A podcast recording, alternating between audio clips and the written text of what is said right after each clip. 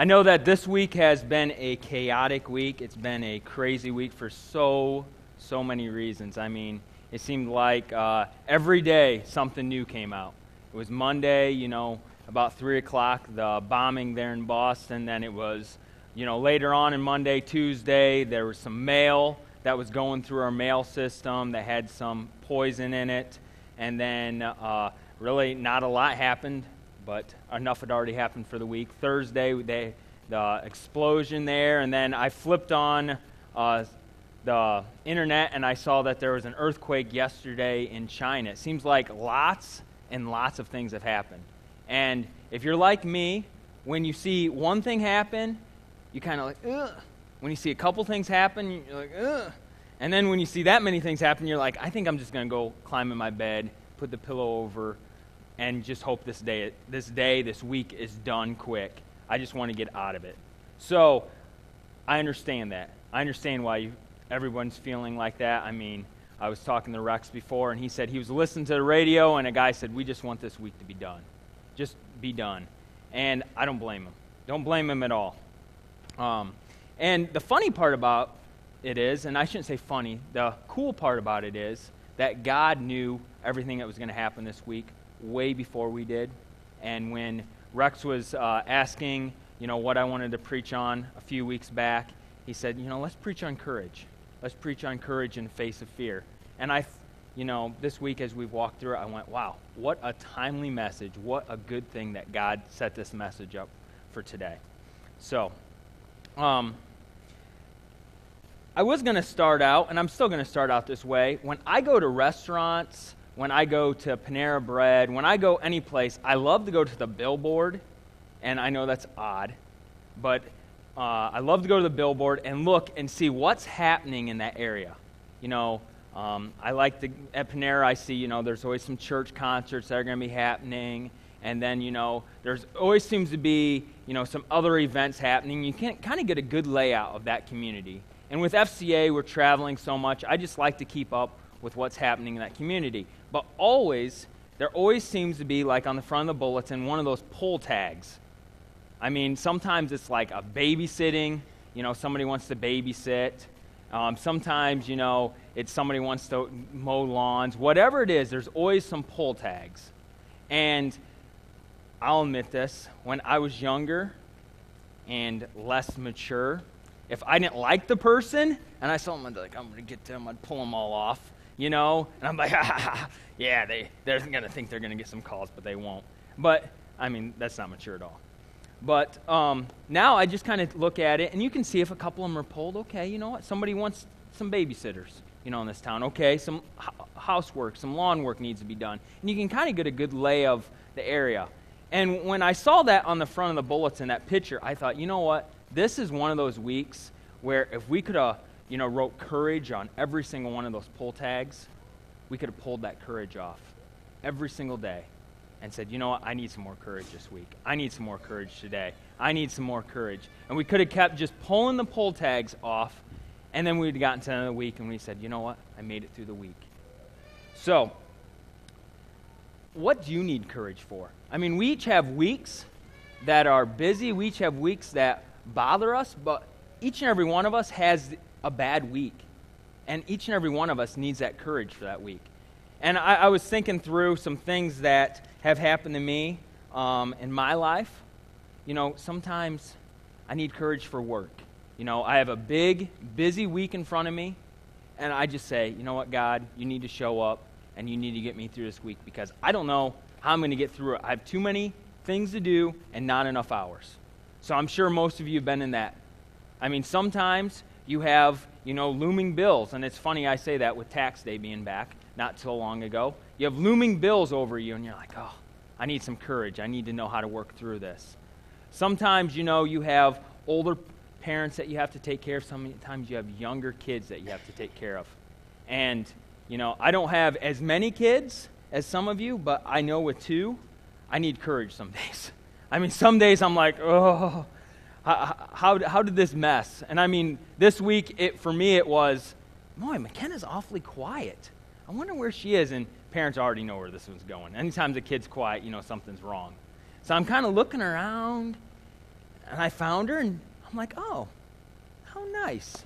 You know, she's just sitting there in the chair.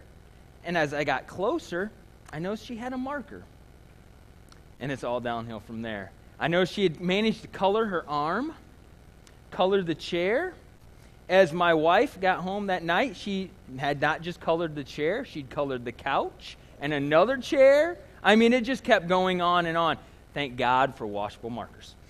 Yes, straight from God right there. But all of us have things that overwhelm us at times we need courage for. And my hope is that today we'll get some courage out of this message because God doesn't want us to live in a state of fear. He wants us to live as men, women, and families with faith in God and courage to overcome whatever hits us. That doesn't mean that sometimes we won't have days where we need to lean on the courage of another person, the faith of another person. That doesn't mean there will be days when we just want to go back to bed. That doesn't mean that at all. But that does mean we can face those fears. Now, if you don't have a Bible, um, you don't have your handy dandy um, electronic device to pull up a Bible, there's some Bibles back there. If you need, you can just raise your hand, and somebody will be glad to grab you a Bible. Um, but we are going to jump out today in uh, the book of Numbers, the fourth book in the Old Testament.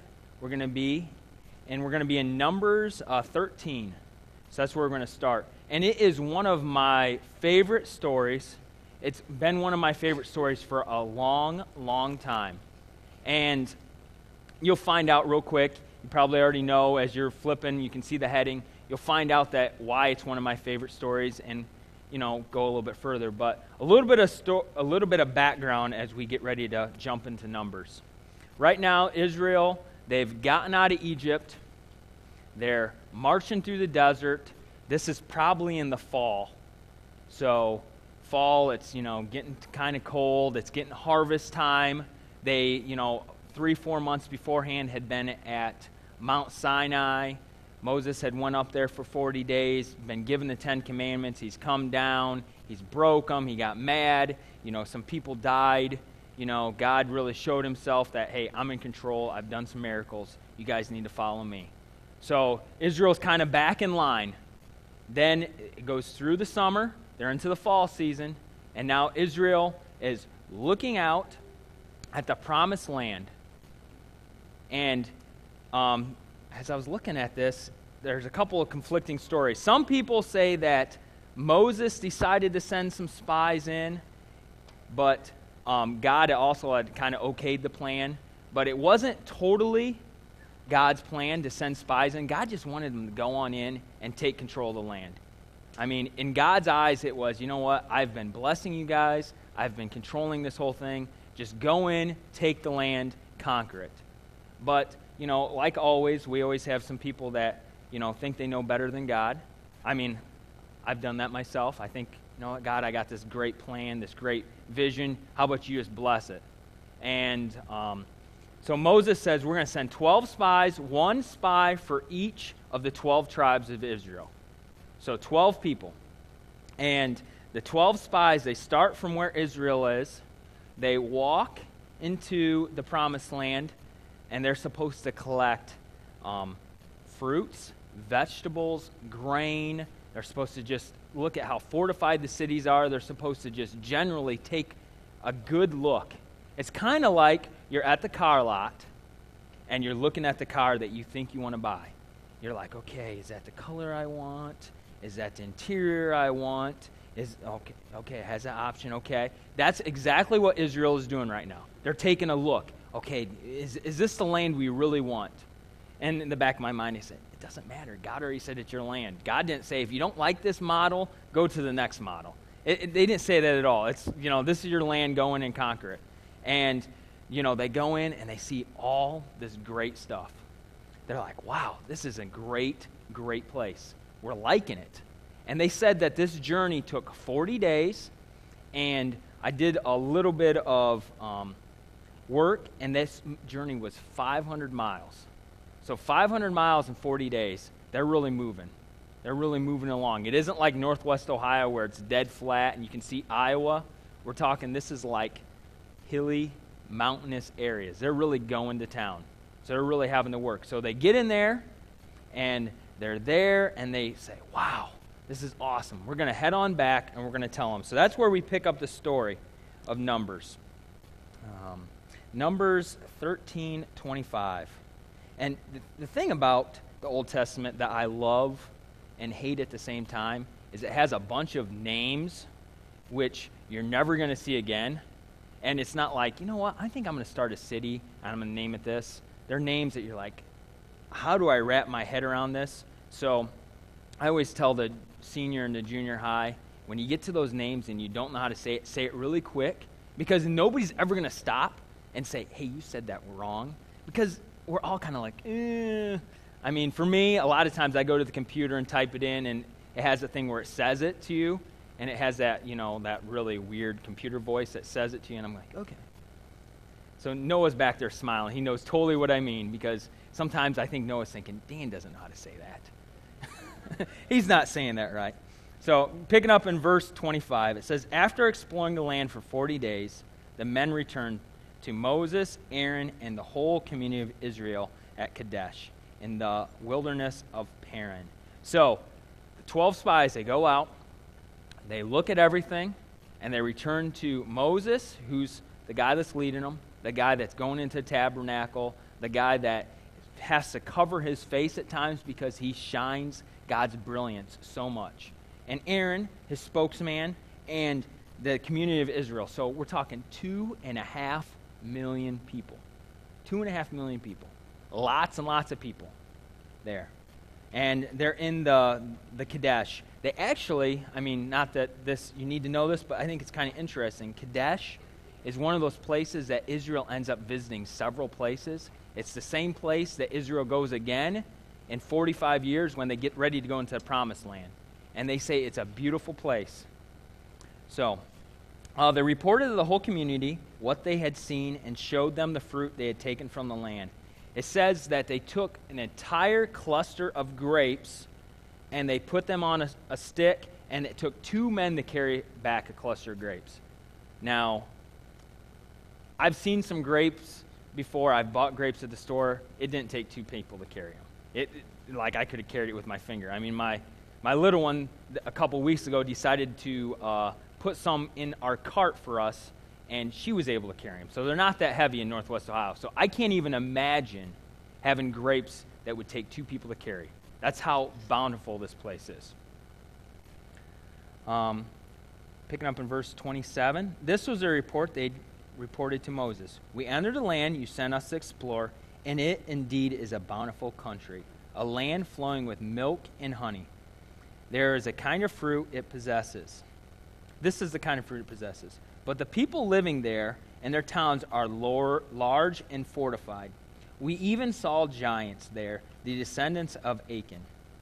Now, for us, we're going, giants, descendant of Achan, what? This doesn't make sense.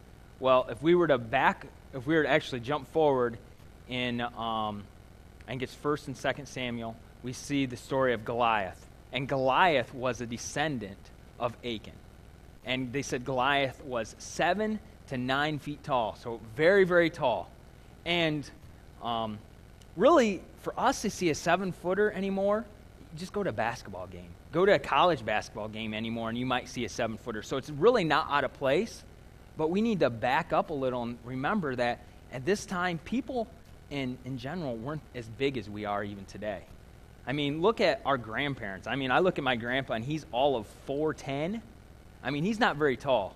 And if you look at, um, you know, just older generation, we have really grown in height in the last hundred years. We've grown probably about a foot. And they say that Israel at this time was a lot shorter too. They were probably in the 410, you know, maybe 5'2 range. You know, they said that Saul was six foot tall, and he was really tall for Israel at this time. I mean, anymore, almost every guy is six foot tall. Sorry, Lupe. I see you shaking your head. Sorry. We'll pray for that. We'll lay hands on you. um, so, seven and nine footers, really tall. And I don't think that these were guys that, you know, coaches were saying, I hope they put some muscle on. I hope, I'm sure they were big, beefy guys. Now, when I did wrestle in seventh grade, I would have to contend to wrestle some of these guys, and I was scared. I mean, I can understand some fear there. I mean, I can understand some fear why they're going, okay, these guys are big, they're tall, they're descendants of this guy. We need to be careful. And it also said in there they have large fortified cities. At this time, they didn't have, you know, cannons, guns, all this stuff to take down walls, you know. And we actually read in Joshua, their large fortified city defense was let's march around the city a bunch and hope the walls fall. And the walls did fall because God was in control. But so we got some we got some fear here. Just like we had some fear last week or this week so far. I mean, there were people in Boston that were saying, We're scared. I mean, they had the city on lockdown. They were saying, Don't go outside. They're saying, you know, don't answer the door. I mean, they were scared. They were scared. I mean, I saw a YouTube video of um, somebody that was, I don't know why, recording the fire in the fertilizer plant, and all of a sudden it exploded, and the phone flew out of his hand, and you heard him saying some words I won't say, and all of a sudden gunning it and taking off in his truck. He was scared, just like Israel was scared.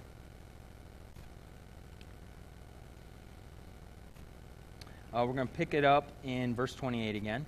But the people living there are powerful, and their towns are large and fortified. We even saw giants there, descendants of Achan. The Amalekites live in the Nev- Negev, and the Hittites, Jebusites, and Amorites live in the hill country. The Canaanites live along the coast of the Mediterranean Sea and along the Jordan Valley. But Caleb tried to quiet the people as they stood before Moses. So you have two and a half million people. You have Moses, Aaron, and everybody kind of sitting and talking to these 12 spies and saying, What's our next step? So you got all the people talking among themselves. They're scared, they're full of fear, and they're going, We don't want to go in there. We don't want to go in there. And this is where Caleb steps up and he says, Let's go at once to take the land, he said. We can certainly conquer it. So Caleb, right at this point, he is very sure of himself, very sure of what God has promised. And I ran across this quote and I thought this was 100% right. It says, Caleb was not so much a man of great faith as a man of faith in a great God. Let me read that one more time. Caleb was not so much a man of great faith as a man of faith in a great God. He knew that God had given them that land and God was going to help them conquer that. But if you were to do a word study on the name Caleb, you would find out that the name Caleb means dog. Dog. So if you have a dog, and dogs at this point weren't loved like the, ours are now, it's not like we're like, oh, okay, dog, you can lick my face, which is gross. Um, sorry, dog lovers. Or you can sleep in my bed with me, or you know what, I'm going to buy you a day at Doggy Spa Land. I mean, all these, all these crazy things that we do for our dogs now. Dogs were not well liked at this time. It was like, get that dog away from me now, or I'm going to kill it. I mean, it wasn't a name that you're like, oh, I think I'm going to name my son Dog because I love my dog and I love my son. No, it was not a good thing. So you have Caleb, which means dog, telling everybody, hey, let's go conquer the land. My guess is he probably wasn't very popular beforehand, and now he's not popular at all. He's not popular at all. We're going to keep reading. Uh, but we certainly can conquer it. But the other men who had explored the land with him disagreed. Um, and it says, if we were to keep reading, that 10 of the other people disagreed. There's a guy by the name of Joshua, who we actually have a book written, the, sixth book of the Bible, written about his conquest, that he said, you know, we can conquer it too. He is right there with Caleb. So you have two against two and a half plus 10 million people. Two people against all of it. Uh, but we can go up against them. We can't go up against them, it says in verse 31. They are stronger than we are, so we spread this bad report about the land among Israelites. The land we traveled through and explored will devour anyone who lives there. All the people we saw are huge. We even saw giants there, the descendants of Achan. Next, uh, next to them, we felt like grasshoppers, and that's what we thought too. So they said, you know what, we're just going to make this land sound horrible. And that's kind of what happens anytime there ever is a disaster in the United States. It seems like the first five to two or three days, all these reports start coming out in the news. And if we were to take every one of those reports that came out in the news and compile them, we'd just have a mishmash of bad information. And they said, you know, we're just going to give a lot of bad information about this, and nobody's going to want to go there. Nobody's going to want to go there. But I think we can learn three things uh, from Caleb, and, and really what he says in verse 30. The three things we can learn with, from Caleb are he had God's permission, he had God's promise, and he had God's power. I love P's. So, permission, power, and promise. I'd love to have you guys say them. So, I'm going to break down verse 30, and the first one was permission. So, you guys can go ahead and say it. Excellent. And he had permission because uh, it says, But Caleb tried to quiet the people before Moses. So, he had permission to quiet the people. He had God's permission to talk, he had permission. And what does this mean? When we live in courage, when we have courage, when we face the fear that we have, we have to have permission to face that fear. I mean, in our lives, we control, you know, what happens to us. We have permission to take control of our life. We have commission, permission to, you know, ultimately conquer what's happening in our lives. So you can never sit there and say, you know what, this just happened to me. I don't know how that happened. I mean, I, I love it when somebody says, you know what, I was driving along and the cop pulled me over. I don't know why. I was only speeding a little. You gave the cop permission to pull you over by speeding, by doing something wrong. You gave him permission. So that's the first one. And second one was promise. Promise? Promise. Okay, we're getting better. We're getting better. Um, and it says, let's go at once to take the land. Because he had God's promise. God had promised them, clear back when Abraham was alive, clear back in Genesis that this land you will have, you will be numerous as the stars in the sky, the sand on the beach. You'll have this land. So they, I mean, it's one of those things that my guess is Israel had been holding on to this promise. Israel had been saying for a long time that this is our land. This is what we want. This is our promise. We're going to hold on to it. It's kind of like, and, and I always think of this whenever I pay my house payment, I have a promise that on this month and this date, my house payment will be gone. I'll have paid my house payment, it'll be done. It, so I have a promise from them. I have a promise. It's something that I hold on to. We all have promises that we hold on to. You know, maybe our mom and our dad promised us something, and we hold on to that promise. Maybe someone, our boss, you know, said, hey, someday I'm going to retire. You're going to take over the business. You're going to run the business. That's a promise. We all have promises that we hold on to each and every day. So, first, he had God's permission. Second, he had God's promise. And the third thing that he had was God's power. And so many times, we overemphasize the first two and under, underemphasize, I'll get it right, underemphasize the third one. God's power was probably the biggest one he had. God's power there, you know, is shown throughout them the miracles ha- that happened in Egypt, they're thrown, shown throughout walking through the Red Sea. They're shown again at Mount Sinai. They're continually being shown. I mean, they're shown every day. Israel is waking up and having manna. God's power is being shown everywhere around them. And God's power is shown to us, too, today. Each and every one of us seeks God's power each and every day.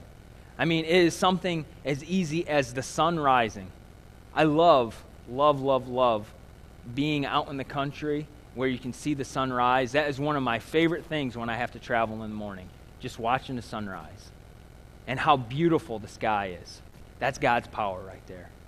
You know, anytime you, you know, you see little kids around, that's God's power.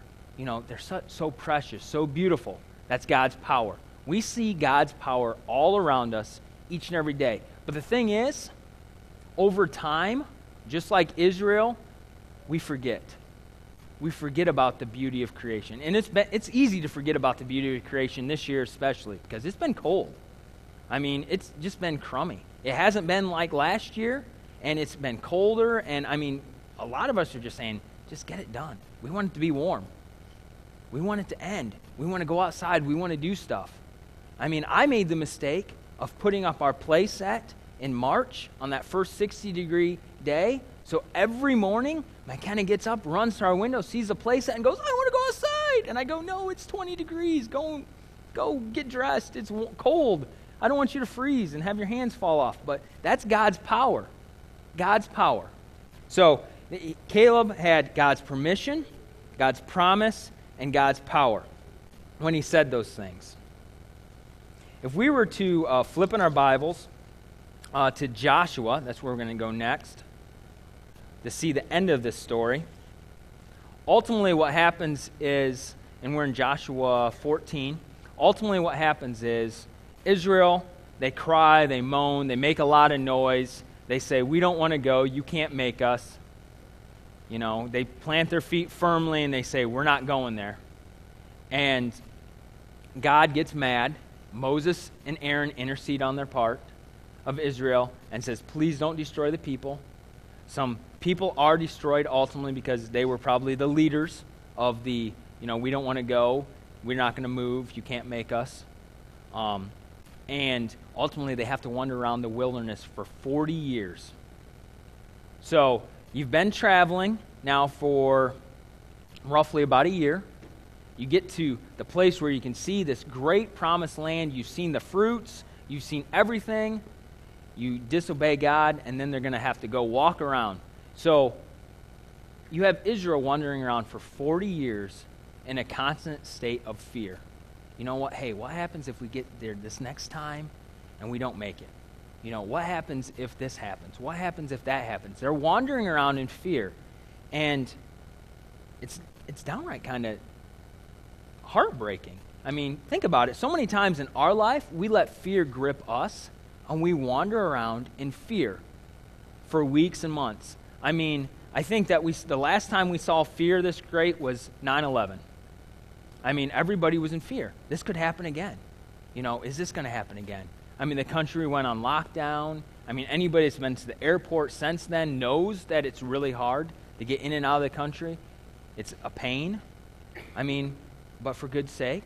I mean, anybody that has ever, you know, tried to go across the border into Canada anymore, it used to be you drove up, you waved, and you drove through. Now they're getting you out of your car, your passport, you know, you're thinking, I just hope I make it through. So we live, or our country has lived in a state of fear. And Israel's living in a state of fear right now, too. The thing is, God doesn't want us to live in that state of fear. God wants us to take control of our life, have courage, and overcome that fear. That doesn't say that we throw caution to the wind and we don't, you know, worry about caution. It just says we decide, you know what, I'm going to live my life I'm not going to let things dictate to me how I'm going to live. I'm going to live in courage. I'm going to live like Caleb did. Ultimately, he had God's permission, he had God's promise, and he had God's power, and he said, You know, I'm going to take that, and I'm going to continue to use that. So we're picking up in Joshua 14, 6 through 12. Um, says in verse 6 A delegation from the t- tribe of Judah, and this is after they had been in the promised land for a while. They'd been marching around, they'd conquered, they were just going to town. And not right now, in this, uh, this, the tribes are getting together, and they're basically saying, This is your land, this is your land, this is your land. The thing is, only two people had made it to the promised land so far Caleb and Joshua. Joshua was the guy leading them, probably was much younger. Uh, Caleb, at this time, they said he was 40 when he was a spy and it was 45 years later, so he's 85 years old. I don't want to pick on anybody, but do we have anybody 85 in here? I don't think we do. I don't think we do. I, I you know, when I think of Caleb, um, I think of my, my grandpa again. He's four foot ten. Uh, I wish he had his mind still with him. Um, it's been debatable, you know, if he can remember all that kind of stuff, but he's just a feisty guy. And when I think of Caleb, I think of a feisty guy. I think of a guy that, you know, probably had a cane. You know, probably everybody's like, oh, You know, okay, there's our grandpa. It's telling us about our promise again, reminding us of our promise again. So, uh, and he's from the tribe of Judah. We know that the tribe of Judah ultimately is the tribe of David, and then ultimately becomes the tribe of um, Jesus, that Jesus is born from. And it's led by Caleb, um, was a Kenizzite, came to Joshua at Gilgal. Caleb said to Joshua, Remember what the Lord said to Moses. So he's like, Hey, remember? I, I haven't forgotten. It's maybe been 45 years. Maybe I forget a lot of other stuff. Maybe I forget to take my medicine, but I remember a promise. The man of God about hope, about you and me when you were at Kadesh Barnea. I was 40 years old when Moses, the servant of the Lord, sent me from Kadesh Barnea to explore the land of Canaan. I returned and gave an honest report, but my brothers who went with me were frightened. The people frightened the people from entering the promised land. For my part, I wholeheartedly followed the Lord my God. So that day, Moses solemnly promised the land of Canaan on which you were just walking will become a grant of will become your grant of land that your descendants forever because you wholeheartedly followed the Lord your God. Now, as you can see, the Lord has kept me alive and well as he promised me all these 45 years since since Moses made this promise. So, 45 years he's been waiting for this promise to be fulfilled. And, you know, this, on a side note, so many times in our culture, we have trouble keeping a promise maybe next week or two or three weeks later. 45 years later, he's calling up his promise. That's like somebody calling you up right before your class reunion and saying, hey, remember I lent you some lunch money? I still remember the lunch money I lent you. Can you pay me back that 35 cents? I mean, 45 years later, he's calling his promise in. Picking it back up. Um, Even while Israel wandered in the wilderness, today I'm 85 years old. I am as strong now as I was when Moses sent me on that journey. Feisty as can be still. And I can still travel and fight as well as I could then. So give me the hill country he doesn't say, Can I please? He's like, Give it to me. You promised. So give me the hill country that the Lord promised. You will remember that as a scout, we found the descendants of Anak living there in, in the great walled towns. But if the Lord is with me, I will drive them out of the land just as the Lord said. He's going back to God's promise again. He's saying, you know what? If God's with me, God has given me the, this power, I'm going to go in there and I'm going to take care of it. There is zero fear in his voice. He's 100% courage. He's 100% I'm going to go in there and take that. And going back to this week, what things struck fear in you? I know that um, when I got home right away, uh, my wife asked, So what's going to change with the marathons you run? And I said, I don't know. Well, the next day on Tuesday, I got this newsletter about running and all that, and it said, and th- this was the, the, the title. It said, the modern marathon may change. And I was like, what? And I said, and then I was like, you know, it, they hooked me with that line. So I'm like, I'm going to read this, of course. And they said, you know, now because of this bombing, the big marathons and these foreign countries and the big major cities may change. They may go to one mile circuits. You know, they may be on closed tracks where nobody can, you know, really get in and see them so they can protect people. That's living in a state of fear really. That's saying, you know what, because something bad happened, we're going to be overly cautious and we're going to do something crazy. And as I got thinking about that, I, I thought, does that mean they're going to not let as many people in stadiums anymore to watch football games? I mean, that's a big place. Does that mean they're not going to allow people to congregate anymore in, you know, large crowds? Because all those become targets now. That's if, if we change that, that's living in a state of fear. That's totally changing everything. And we need to go back to God's promise. And we need to say, you know what? If I'm right with God, if I'm living my right life right with God, and it is my time, I'm not going to fear that. I'm going to be fine with that. So, picking it back up again. So he's, he's fired up. He's ready to go. Verse 13, it says So Joshua blessed Caleb, son of, I can't say the name, and gave Hebron to him as a portion of the land. Hebron still belongs to the descendants of Caleb, son, and I can't say that name again, Kenzanite, because he wholeheartedly followed the Lord and the God of Israel. Here's the cool part. So, so that nobody here thinks I named my son Caleb after a dog. Here's the cool part Caleb's name changes right here. If you were to look in the Hebrew, Caleb's name takes a change. Caleb goes from meaning dog to meaning faithful right here. From dog to meaning faithful. And it's because of his calling on God's power, calling on God's permission, calling on God's promise, that his name all of a sudden goes from being just a bad name, you know, calling him dog, to all saying, say, you have followed me. You have been faithful. You have been strong. You have called upon me. You have led well. You've lived your life well. And that's really the call on each of us is how are we living our lives?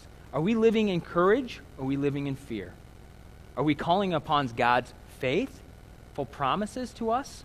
Or are we living in fear? Now, I got thinking about this, and it really made me think about um, my own life. So many times, uh, and we see this in our kids, I, I think we see it right away. Our kids are full of enthusiasm, they're full of this joy, this courage that no one else could ever imagine. And by that I mean I'm going to share something personal in my own life. Um, when I was about five years old, I came up with the idea out in my dad's barn that I wanted to make cars out of wood, wooden cars. I mean, I, I think back and I think that was kind of stupid. I mean, they make metal cars. Why would I want to make a wooden car? But I decided, and I sat down and I drew them up, and I tried building a couple of them, and you know, my friends thought I was wacky in the head, and I kind of was. And eventually, I gave up that, that dream. That dream, and I said, this wasn't good. And, you know, throughout my life, I have had these dreams and I've let other people squash them. I mean, I have this dream, I'm thinking, yeah, I can do this, and then somebody squashes it. And each of our kids, and I, I bring up our kids, I'm not going to share any of their dreams, but um, because they're, they're just crazy, like being princesses and stuff like that right now. Um, but each of our kids come up with these dreams, these ideas, and some of them are like, I want to be a Major League Baseball player. I want to be a football player.